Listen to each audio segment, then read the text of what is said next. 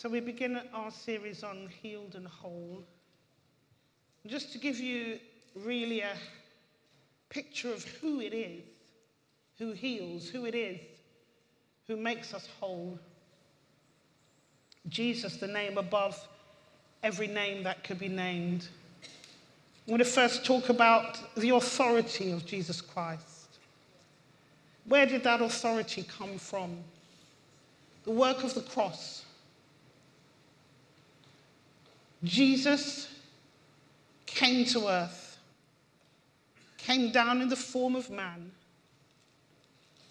He went to the cross to bear our sins, our sicknesses, our burdens, our sorrows. When he died on the cross, he conquered death, hell, and the grave. From that point, he ascended on high to sit at the right hand of our Father and his Father, God in heaven. When he sat there, he had all authority because he took authority in hell. And all authority was given to him. So nothing named in the earth can be above the name of Jesus Christ. John chapter 1, and I'm going to go through some scriptures. We're going to hear the reading of the word tonight. John chapter 1, verses 1 and 2. In the beginning was the Word, and the Word was with God, and the Word was God. He was in the beginning with God. Verse 3. All things came into being through him, and apart from him, nothing came into being that has come into being. I'll go on. Verse 4 In him was life, and the life was the light of men. Verse 5 The light shines in the darkness, and the darkness did not comprehend it. He was there in the beginning. He was creating all things with the Father. Nothing was created without him being a part of it. There's his authority, number one. He is the creator. Let's go to John 14 and verse 6.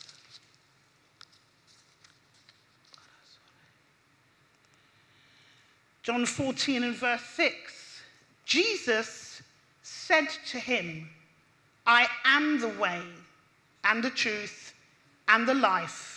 No one comes to the Father but through me. No religion on earth has power to touch God in heaven to communicate with God in heaven except the ones who believe. For we can only go to the Father since that death and resurrection through Jesus Christ. There is his authority. Matthew 28 and verse 18. Matthew chapter 28 and verse 18. Sorry.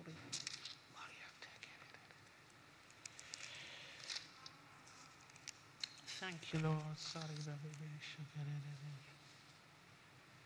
Jesus himself came up and spoke to them, his disciples, saying, All authority has been given to me in heaven and on earth. At this point, he hadn't yet gone to the cross, yet he was declaring what had already taken place in the heavens.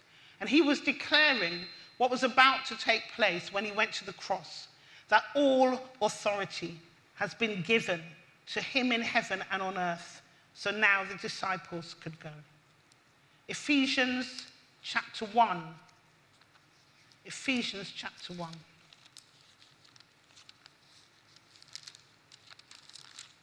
Sometimes I don't know where it is.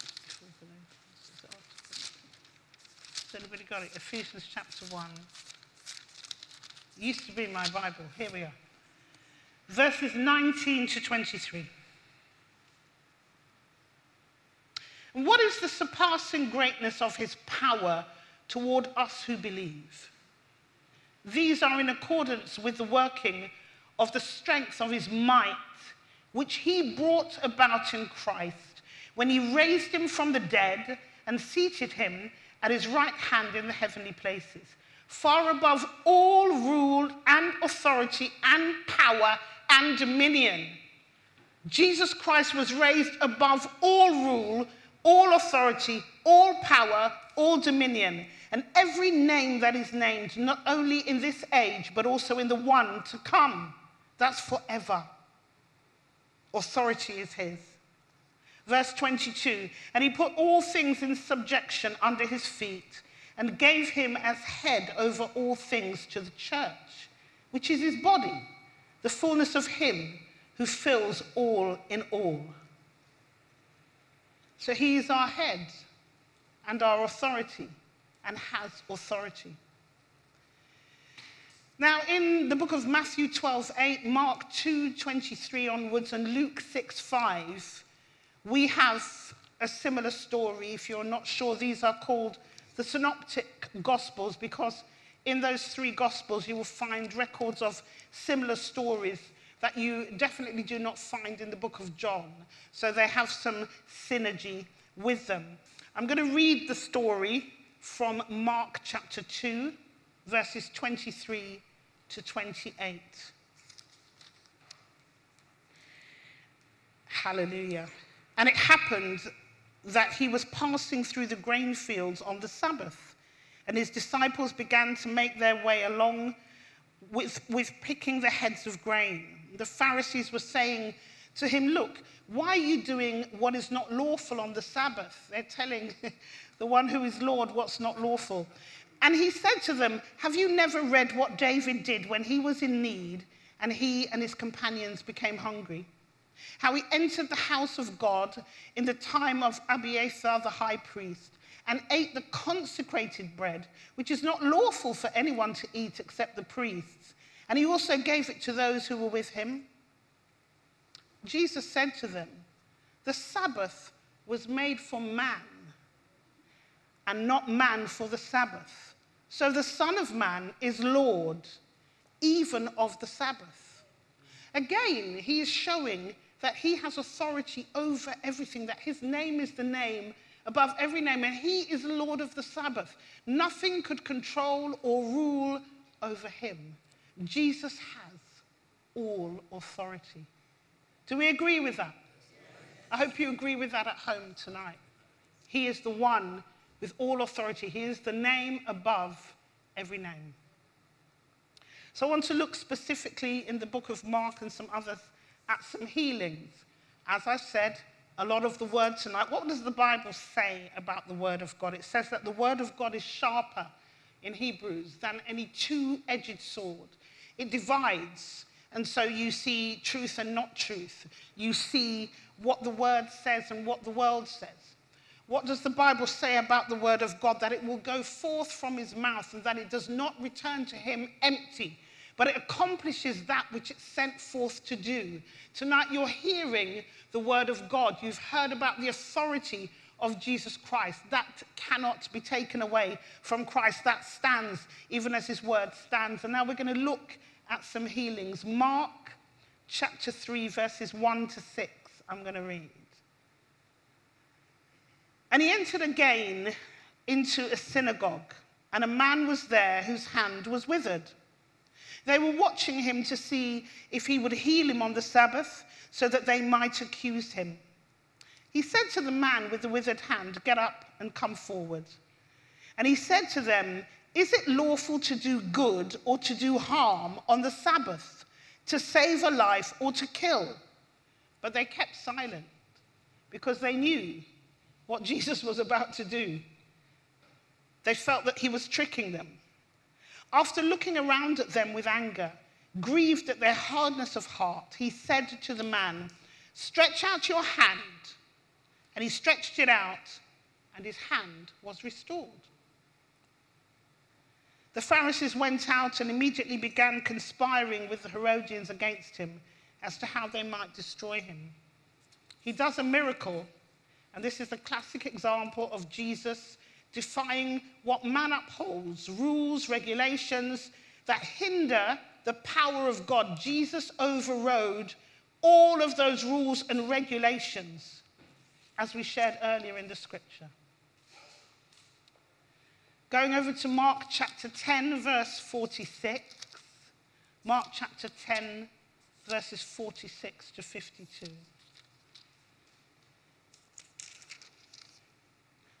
Bartimaeus receives his sight. Then they came to Jericho, and as he was leaving Jericho with his disciples and a large crowd, a blind beggar named Bartimaeus, the son of Timaeus, was sitting by the road. When he heard that it was Jesus, the Nazarene, he began to cry out and say, Jesus, son of David, have mercy on me. Many were sternly telling him to be quiet, but he kept crying out all the more, Son of David, have mercy on me. And Jesus stopped and said, Call him here. So they called the blind man, saying to him, Take courage, stand up. He's calling for you. Those who had said, Shh, don't cry out, now they're saying, Take courage. Throwing aside his cloak, he jumped up and he came to Jesus. And answering him, Jesus said, What do you want me to do for you? And the blind man said to him, Rabboni, I want to regain my sight. And Jesus said to him, Go, your fa- go, go, your faith has made you well. Immediately he regained his sight and began following him on the road. Now it's interesting that Bartimaeus was crying out for mercy. He heard that Jesus was around and he began to cry out. He was rebuked, he was told to be silent, but he couldn't be silent. He cried out even more. Why? Can you hear his desperation at his situation? He didn't cry out because, you know, there was this little bit of hope in him that maybe one day I could see. He was desperate to be healed. So he was healed. But all of those years through his life, blind Bartimaeus, what was he going through? What was happening to him daily as he desired to see, desired to have a different life, but there was no hope for him. Yet when hope came and he heard, he did not hold back, but he did all he could do with his little strength to be healed. He defied the shh and he said, Even more, have mercy on me. But what had he been going through in his mind? All of those years, desperate to be healed. Let's flip back to Mark chapter 1.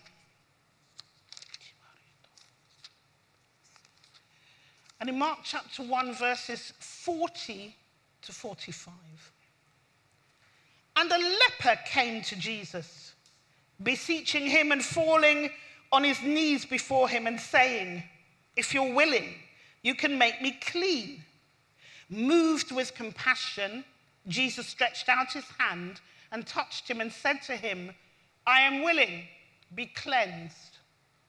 Immediately, the leprosy left him and he was cleansed.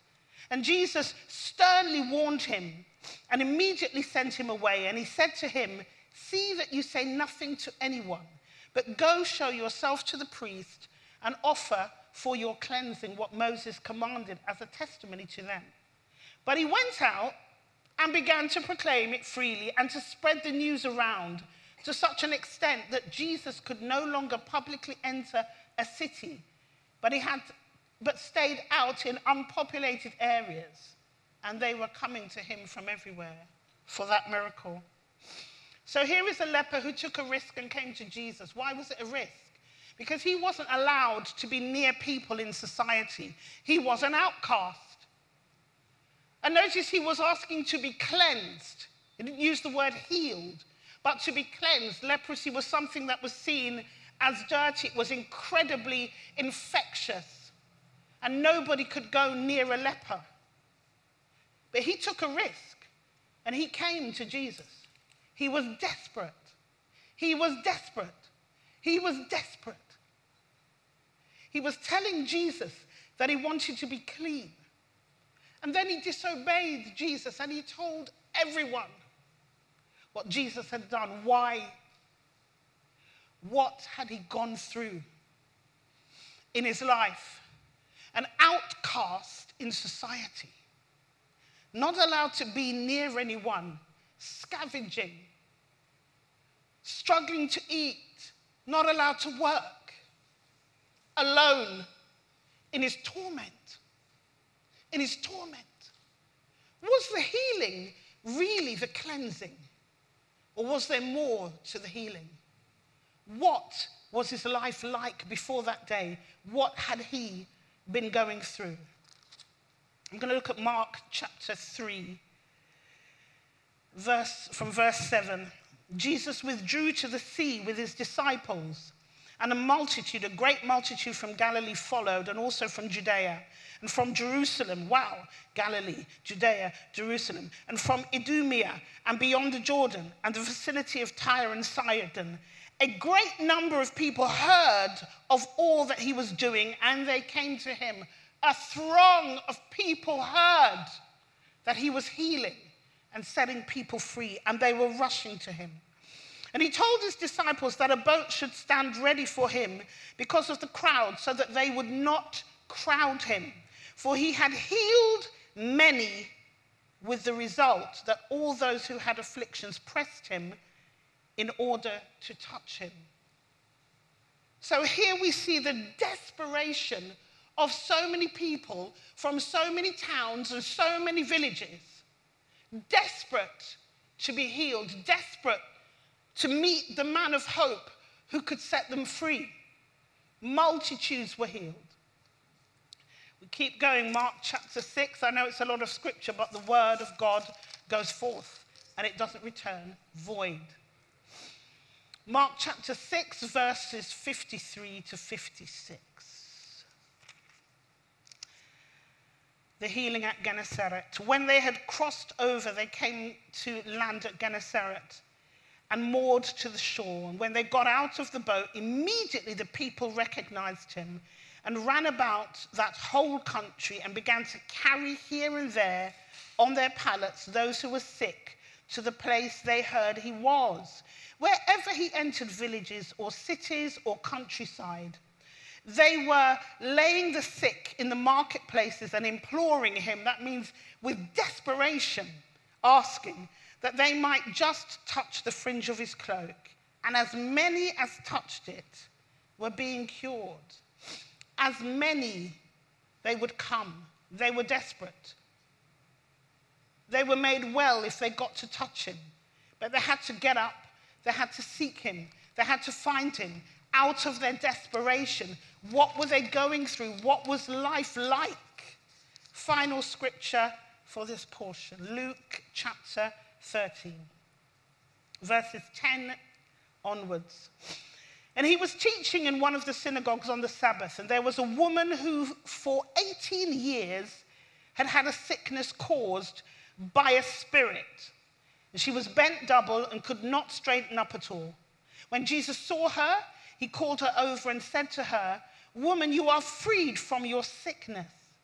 And he laid his hands on her, and immediately she was made erect again and began glorifying God. Of course, we know that the people in the synagogue were not happy, the officials, indignant because Jesus had healed yet again on the Sabbath, began saying to the crowd in response, There are six days in which work should be done, so come during them and, not, and, and get healed and not on the Sabbath. So they're telling the people, out of your desperation, wait. There's six days it can be done, but on the Sabbath, just stay still. Doesn't matter what you're suffering, how you're feeling, what you're going through. Don't come on the Sabbath because you're breaking the law of the Lord of the Sabbath. But the Lord answered him and said, You hypocrites, does not each of you on the Sabbath untie his ox or his donkey from the stall and lead him away to water him? And this woman, a daughter of Abraham as she is, whom Satan has bound for 18 long years, should she not have been released from this bond on the Sabbath day? As he said this, all his opponents were being humiliated, and the entire crowd was rejoicing over all the glorious things being done by him. How did this woman feel? 18 years. Hi, how you doing, ma'am? Great, thanks. Can you reach that thing up there? No. How does your back feel today? Sore. 18 years. How did she feel? What was going on in her mind? What torment had she been going through?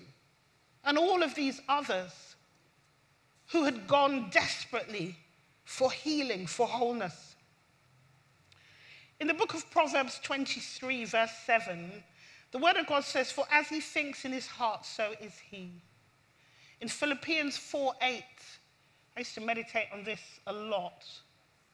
Philippians 4 8, it says, Finally, brothers and sisters, whatever is true, whatever is noble, whatever is right, whatever is pure, whatever is lovely, whatever is admirable, if anything is excellent or praiseworthy, think about such things. How could they think about such things when they were oppressed and desperate for change in their lives? What torment was going on in their minds? No soundness of mind, but torment. When will I be free? When will I be whole? When will there be an end to this that's going on in my life? Yet hope came. I'm going to read the final scripture from Matthew 12, from verse 17. This was to fulfill what was spoken through Isaiah the prophet. Behold, my servant whom I have chosen my beloved in whom my soul is well pleased. I will put my spirit upon him, and he shall proclaim justice to the Gentiles. He will not quarrel, nor cry out, nor will anyone hear his voice in the streets. A battered reed he will not break off, and a smouldering wick he will not put out, until he leads justice to victory. And in his name, the Gentiles will hope every Jew that he ministered to on earth, every one of us who have received him as our Lord and Savior, and those whom he just wants to call and bless. He is the God of hope. Jesus is the name above sickness, the name above torment, the name above the things that oppress the mind, the name above those thoughts that come morning, noon, and night. Whether it's caused from a sickness, whether it's caused from a situation that just won't change, whether it's caused from your own self image, whether it's caused from something that took place in your childhood and it still haunts you, whether it's caused from something that happened yesterday. Jesus is the name above every name. He's the name that heals, He's the name that delivers, He's the name that releases every mind from torment. The Word of God, Jesus Christ, has the authority to release us tonight from torment of the mind, from those things that these would have suffered, the torment of pain and sorrow and being laughed at in society. Do you believe tonight that whatever is troubling you, whatever is ailing you, but particularly the longevity of something you've carried that actually does not bring joy but brings torment. Do you believe you can be free tonight? Do you believe that the Lord can heal you tonight? Do you believe that you can be delivered tonight from the name that is above every name? Do you believe that with the power of the word, you can be set free? I think Andrew must have prayed um, the scripture that I was using myself earlier on today in 2 Corinthians 10, verse 5, casting down imaginations and every high thing that exalts itself against the knowledge of God. So we think on the things that give us the knowledge of God. And anything that comes that says, this is not going to change in your life, it's always going to be this way. I'm always going to feel sad and down. There's always going to be pain. Don't you understand that? The voices that will tell you that morning, noon, and night that you will never be free and that you will never be changed are lies.